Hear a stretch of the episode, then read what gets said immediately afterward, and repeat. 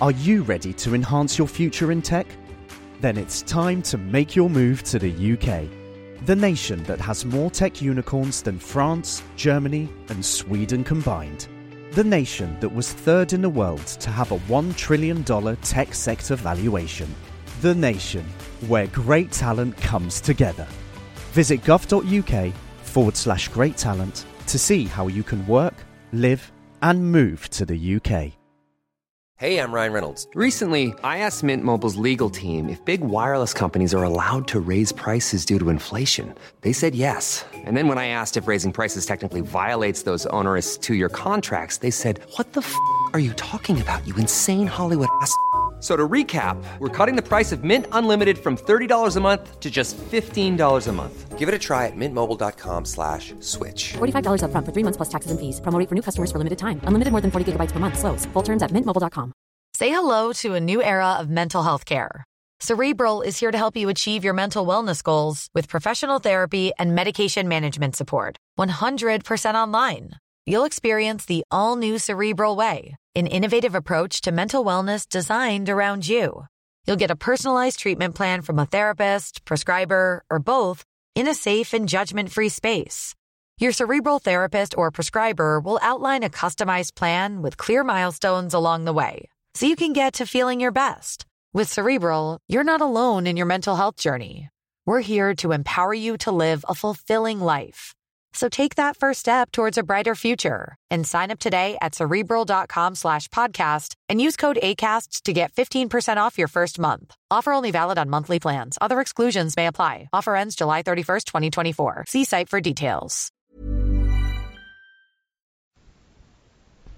در ضمن کاوش ها قطع پارچه ای که چهار هزار سال پیش از این بافته شد به دست آمده است که با وجود تصرف روزگار رشته های آن به اندازه باریک است که بدون ذربین نمی‌توان آن را از ابریشم تمیز داد بهترین پارچه های بافت امروز چون با این پارچه که مصریان قدیم با دست می اند مقایسه شود درشت می نماید. پشل می گوید اگر اطلاعات فنی مصریان را با آنچه خود داریم مقایسه کنیم در خواهیم یافت که پیش از اختراع ماشین بخار ما تقریبا در هیچ چیز بر آن مردم برتری نداشته ایم. بیشتر اهل صنعت از مردم آزاد بودند و از بندگان نیز قسمتی در میان ایشان دیده می‌شد. اهل هر صناعت طبقه خاصی تشکیل می‌دادند همانگونه که اکنون در هند نیز چنین است و چنان مقرر بود که پسران حرفه پدران را پیش گیرند توضیح حاشیه دیودوروس می نویسد که اگر صنعتگری در کارهای عمومی دخالت کند او را به سختی می‌زنند. ادامه متن. جنگ های بزرگ سبب آن بود که هزاران اسیر به چنگ بیفتد و با این اسیران می توانستند املاک وسیع را آباد کنند و کارهای مهندسی را ترقی دهند. رمسس سوم در طول سلطنت خیش 113 هزار اسیر به معابد هبه کرد. صنعتگران آزاد که در یک رشته کار می کردند معمولا سنفی را تشکیل می دادند و در تحت امر سرکارگر یا ناظری به کار خود می پرداختند. و آن شخص کارهای صنعتی آنان را به صورت جمله می فروخت و حق آنان را یکان یکان می داد. بر روی یک لوحه گچی که در موزه انگلستان محفوظ است یکی از سرکارگران نام چهل و سه کارگر را نوشته و در برابر نام هر یک روزهای غیبت و علت آن را از بیماری و عبادت یا مجرد تنبلی ذکر کرده است.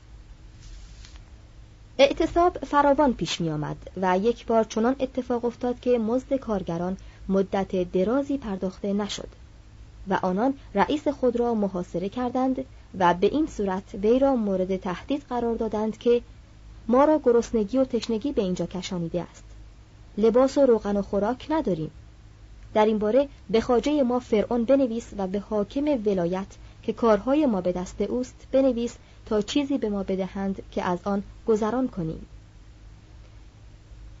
بنابر روایتی یونانی یک مرتبه شورش بزرگی در مصر اتفاق افتاد که در آن بندگان بر یکی از ایالات مسلط شدند و آن را آن اندازه در اختیار خود نگاه داشتند که با گذشت زمان که هر امری را ممکن می‌سازد تسلط آنان بر این ایالت به رسمیت شناخته شد. یکی از عجایب این است که در تمدنی که به این اندازه سخت از کارگران بهره برداری می کرده جز عده کمی از چنین شورش ها در آن اتفاق نیفتاده یا ثبت نشده است. مهندسی در مصر بسیار از آنچه یونانیان و رومیان می شناختند و نیز آنچه اروپا قبل از انقلاب صنعتی می شناخت برتر و بالاتر بود. تنها عصر ما بر آن تفوق دارد و شاید در این گفته نیز به راه خطا رفته باشیم. مثلا سنوسرت سوم دیواری به طول 43 کیلومتر دور دریاچه موریس کشید که آب ناحیه فیوم را در آن ذخیره کند و با این کار ده هزار هکتار زمین باطلاقی را قابل زراعت کرد. چه با این مخزن آبی که ساخته بود توانست وسیله آبیاری عراضی را فراهم سازد ترعه های فراوانی حفر کرده بودند که پاره از آنها نیل را به بحر احمر اتصال می‌داد و برای کار کردن در زیر آب از صندوق های قوته در آب استفاده می کردند. و به این ترتیب بود که توانستند پاره های سنگ و مسله های هزار تونی را از جاهای دوردست جابجا کنند. و اگر حق داشته باشیم به گفته هرودوت باور کنیم یا از روی آنچه در نقش های مربوط به سلسله هجدهم دیده می شود درباره کارهای آن زمان حکمی بدهیم باید بگوییم که این سنگ های کوه پیکر را هزاران نفر بر روی تیرهای چوبی آغشته به پیه حرکت می‌دادند و سپس بر راه های شیبداری که از جای دوری شروع می‌شد و به کنار ساختمان پایان میپذیرفت آنها را به این محل انتقال می‌دادند. برای کار اسباب و افزار و ماشین زیاد نبود. چه نیروی ازولانی کارگر بسیار ارزان به دست می آمد و دلیل این نقش برجسته است که در آن 800 پاروزن 27 قایق را میرانند و در پی خود قایق بارکش دیگری را که دو مسله در آن قرار دارد می‌کشند. این است آن دوره طلایی جهان که پاره از مردم می‌خواهند هرچه ماشین است خرد کنند و به زندگی آن دوره بازگردند. کالاها در خشکی با نیروی انسان حمل و نقل می‌شد و پس از آن از خران در این کار استفاده می کردند و سپس نوبت به بارکشی با اسب رسید. و گمان غالب آن است که نخستین بار هیکسوس ها با خود اسب را به سرزمین فرائنه آورده باشند. شطور تا زمان بطالمه در مصر وجود نداشته است. مردم فقیر پیاده سفر می کردند یا کرجی های ساده را به کار می بردند ولی ثروتمندان در تخت روان می نشستند و بندگان آنان را به هر جا می خواستند منتقل می کردند و بعدها بر عرابه های نازیبایی سوار می شدند که تمام سنگینی آن در قسمت مقدم محور چرخ قرار می گرفت. مصریان چاپار منظمی داشتهاند و در یکی از پاپیروس های قدیم چنین آمده است. به وسیله نامه رسان برای من چیزی بنویس. با وجود این باید دانست که وسایل ارتباطی فراوان نبوده و جز راه شاهی و جنگی ممتد میان نیل و فرات که از غزه عبور می کرد راه های دیگر ناهموار و از حیث شماره کم بود. نیل که مهمترین وسیله حمل و نقل آن زمان به شمار می رفت به سبب خط سیر مارپیچی که داشت فاصله میان شهرها را دو برابر می کرد بازرگانی داخلی به طور نسبی جنبه ابتدایی داشت و بیشتر آن به صورت مبادله جنس به جنس در جمع بازارهای دهکده ها صورت می گرفت. تجارت خارجی درست مثل زمان ما به واسطه صدهای محکم گمرکی اشکالاتی در پیش داشت. دولتهای مختلف خاور میانه به اصل حمایت بازرگانی ایمان سخت داشتند. زیرا عوارض گمرکی یکی از درآمدهای اساسی خزانه مملکت به شمار می رفت. با وجود این باید دانست که مصر در نتیجه وارد کردن مواد خام و صادر کردن مواد ساخته شده توانست ثروتی به چنگ آورد. در بازارهای مصر بازرگانان شامی و کرتی و قبرسی فراوان دیده می‌شد و کشتی های فینیقی از مصب نیل در شمال تا کنار خیابانهای شهر پرجمعیت تبس در جنوب در آمد و شد بود هنوز سکه در معاملات رواج نیافته بود و به همین جهت همه چیز حتی حقوق کارمندان بزرگ به صورت جنسی و یا قله و نان یا خمیر و آبجو و مانند آن پرداخت می‌شد. مالیات نیز جنسی بود و خزانه های شاهی به جای آنکه گنجینه سیم و زر باشد به صورت انبارهای بزرگی بود که هزاران گونه کالا از محصولات مزارع یا چیزهای دست ساخت در آنها نگاهداری می‌شد.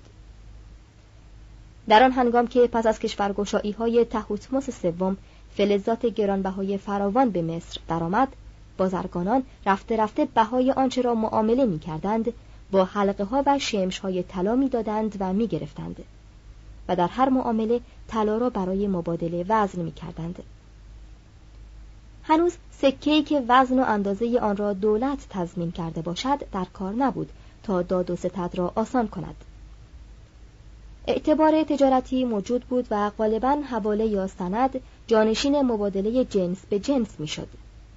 در همه جا محرران و نویسندگانی وجود داشت که با تنظیم اسناد قانونی و کارهای حسابداری و رسیدگی به مسائل مالی سبب سرعت معاملات بازرگانی می شدند.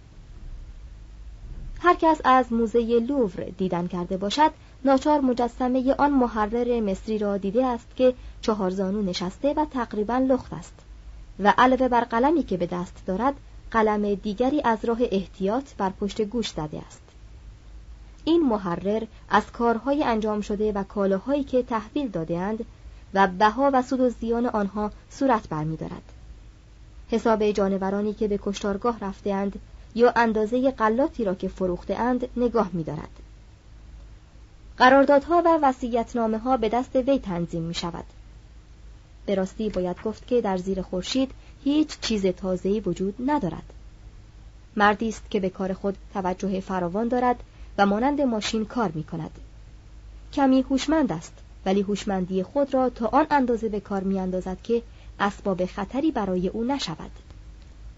زندگی یک نواخت خسته کننده ای دارد ولی با نوشتن مقالاتی درباره دشباری های کار کارگران دستی و شرافت و بزرگواری شاهانه آنان که خوراکشان از کاغذ و خونشان از مرکب است به خود تسلی خاطر می بخشد.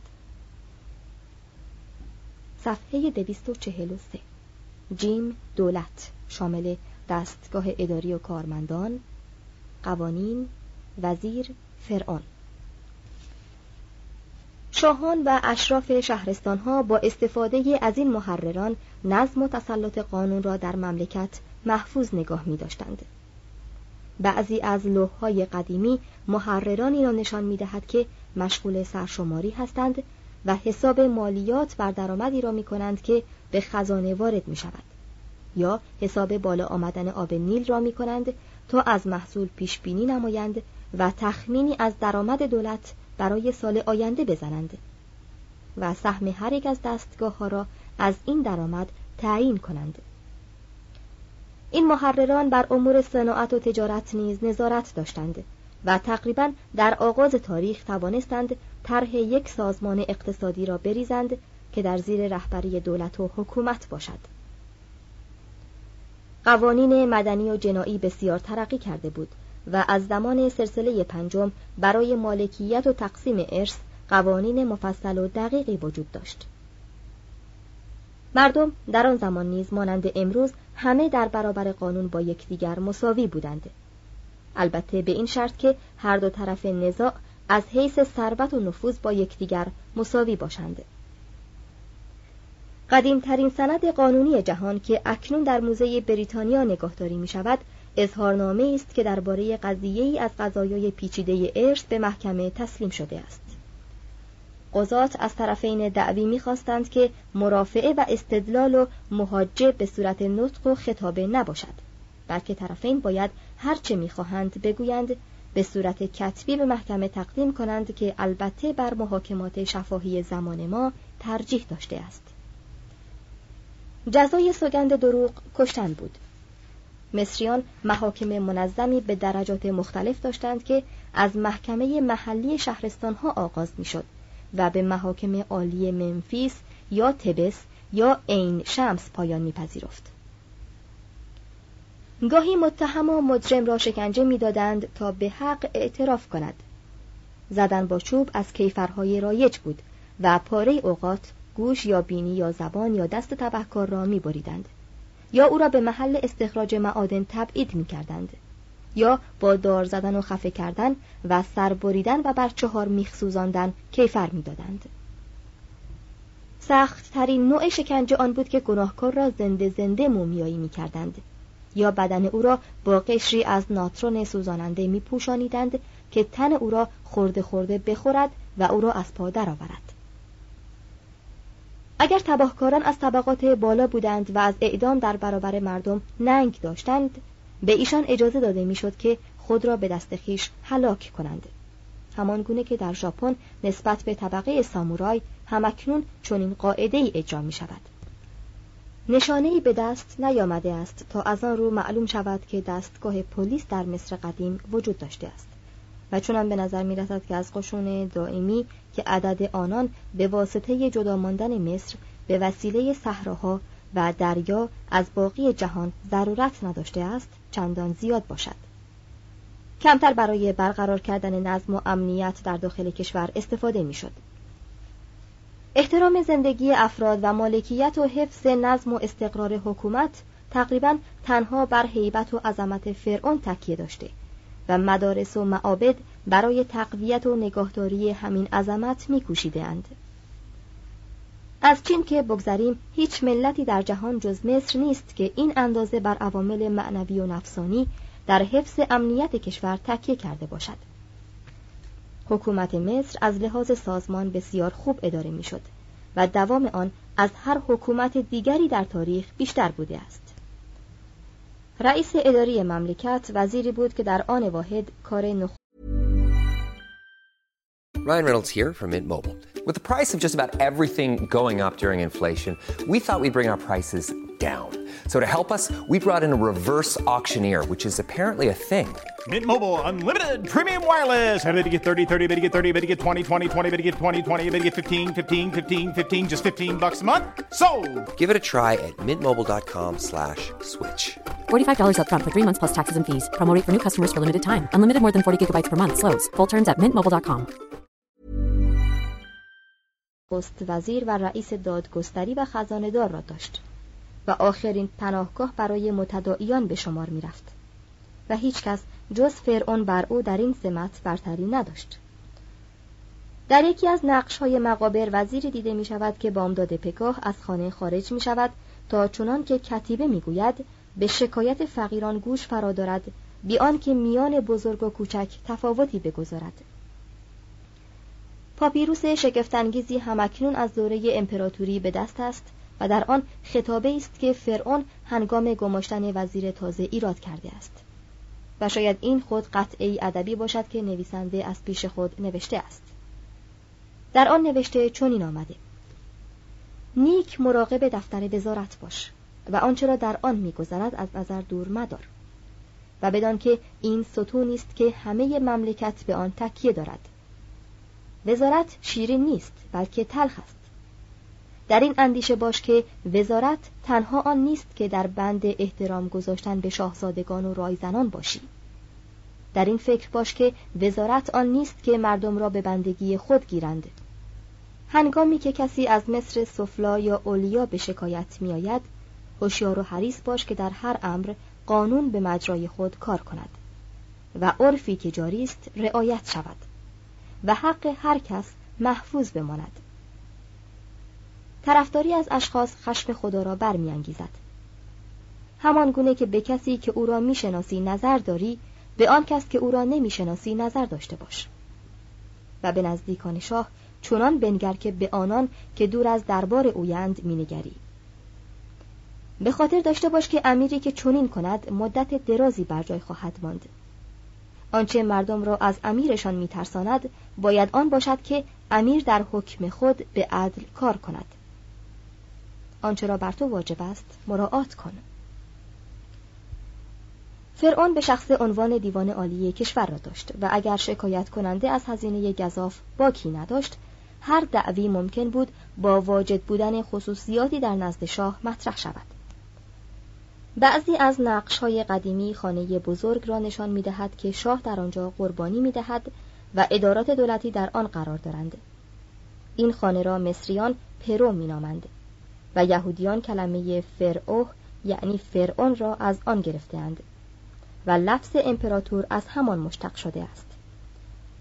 در همین خانه بود که شاه به وظایف دشوار اداری می پرداخت و گاهی کارها چندان زیاد و محتاج تأمل فراوان بود که از کارهای شاندرا گوپتا یا لویی چهاردهم یا ناپولئون کمتر نبود هر وقت شاه به مسافرت می‌رفت فرمانداران ایالات در حدود فرمانروایی خیش به استقبال او می شتافتند و ملازم رکاب می شدند و بر نسبت چشم داشتی که به مرحمت او داشتند هدایایی تقدیم می کردند و به وظایف پذیرایی و مهمانداری برمیخواستند. در یکی از نقش ها آمده است که یکی از اشراف به به دوم عرابه هایی از زر و سیم و مجسمه هایی از آج و آبنوس و جواهرات و اسلحه و تحفه های هنری و 680 سپر و 140 خنجر مفرقی و گلدان های فراوانی از فلزات گرانبها به عنوان هدیه تقدیم کرد. پاداشی که شاه به وی داد آن بود که پسر او را با خود همراه برد تا در کاخ شاهی زیست کند. و این خود راه هیلگرانه برای آن بود که پسر آن مرد متنفذ را به عنوان گروگان در کاخ سلطنتی نگاه دارد. از سال خورده ترین مردان دربار مجلسی به نام سارو یا مجلس بزرگان تشکیل می شد که عنوان مجلس مشاوره سلطنتی را داشت.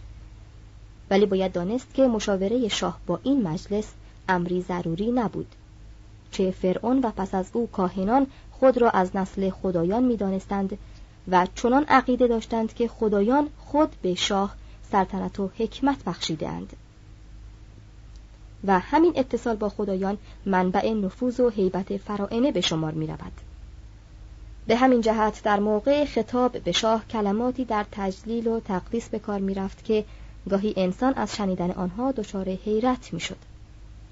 و از آن جمله در داستان سینوهی یکی از نیکان مردم به شاه چنین خطاب می کند ای شاه دراز عمر امیدوارم که آن یگانه زرین بینی یعنی ماده خدای به نام حتور تو را زندگی بخشد.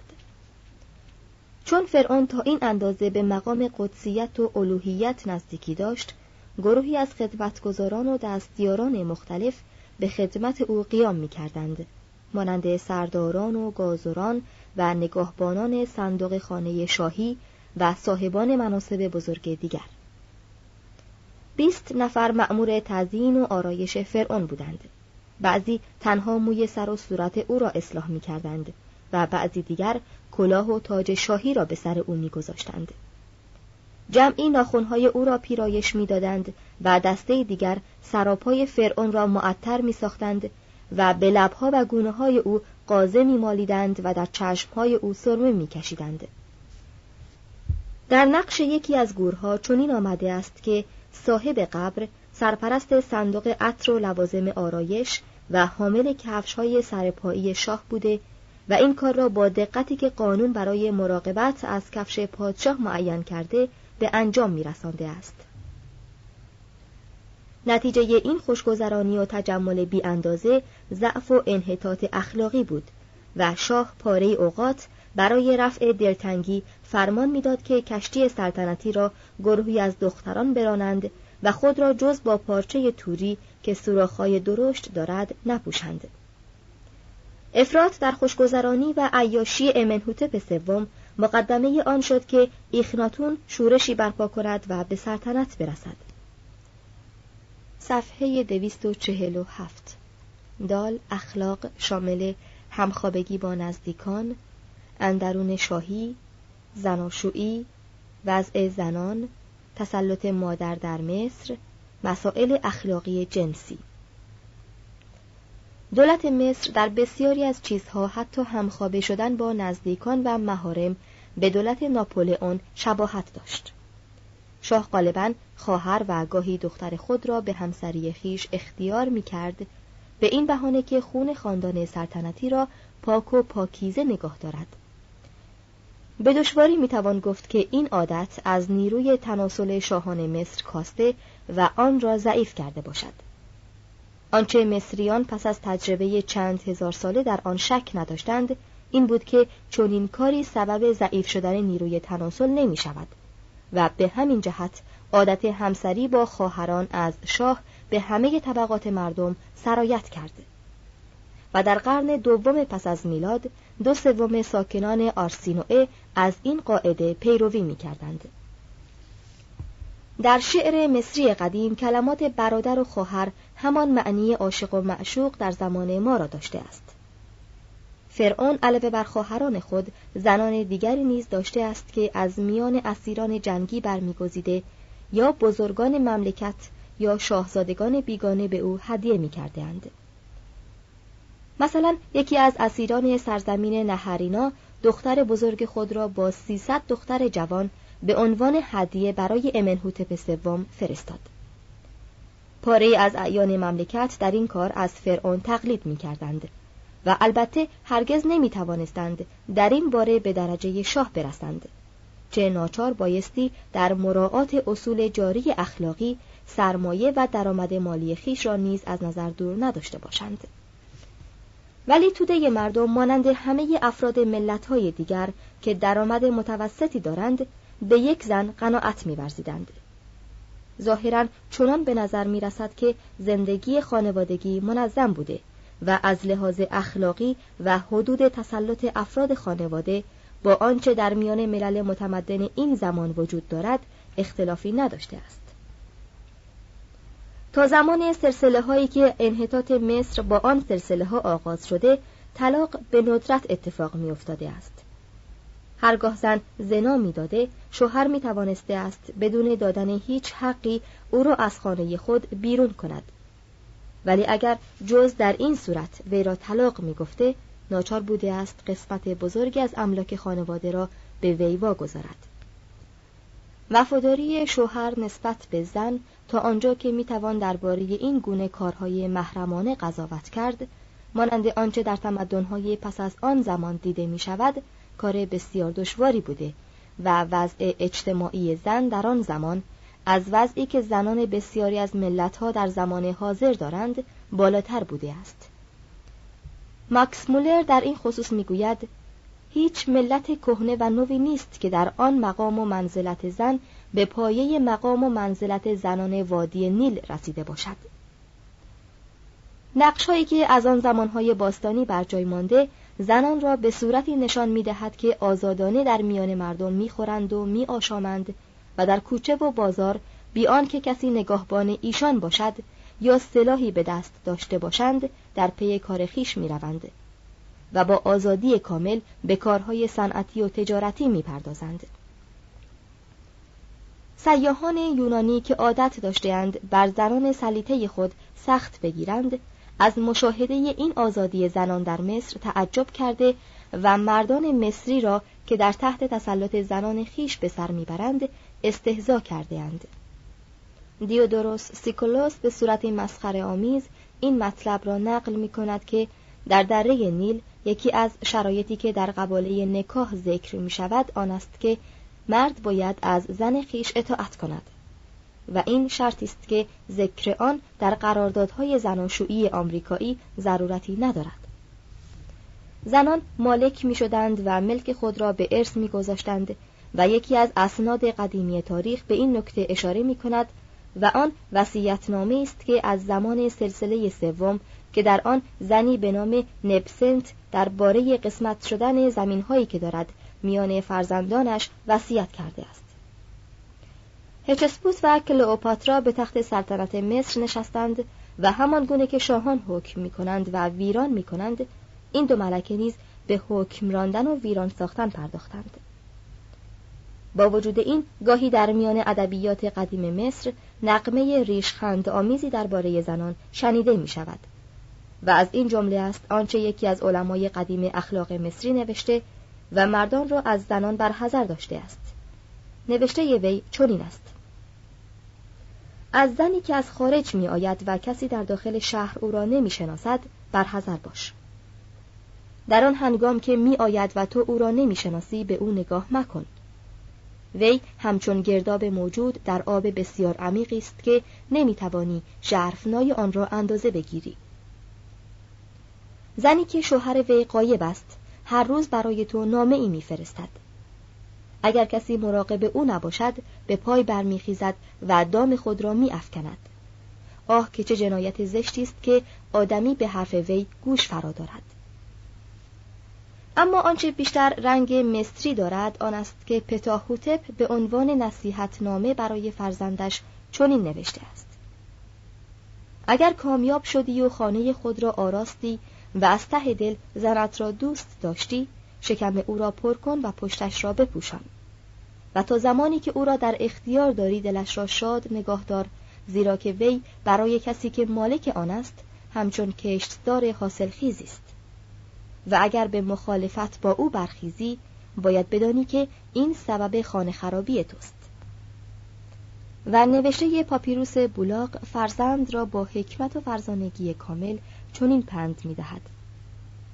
هرگز مادرت را فراموش مکن چه وی مدت درازی تو را چون بار سنگینی در شکم نگاه داشته و پس از آنکه ماههای تو تمام شده تو را زاییده سه سال تمام تو را بردوش کشیده و پستان به دهانت گذاشته به تو غذا داده و از پلیدی و ناپاکی تو روی ترش نکرده است در آن هنگام که به مکتب می‌رفتی و نوشتن را میآموختی هر روز از خانه نان و آبجو با خود به نزد آموزگار تو می آورد.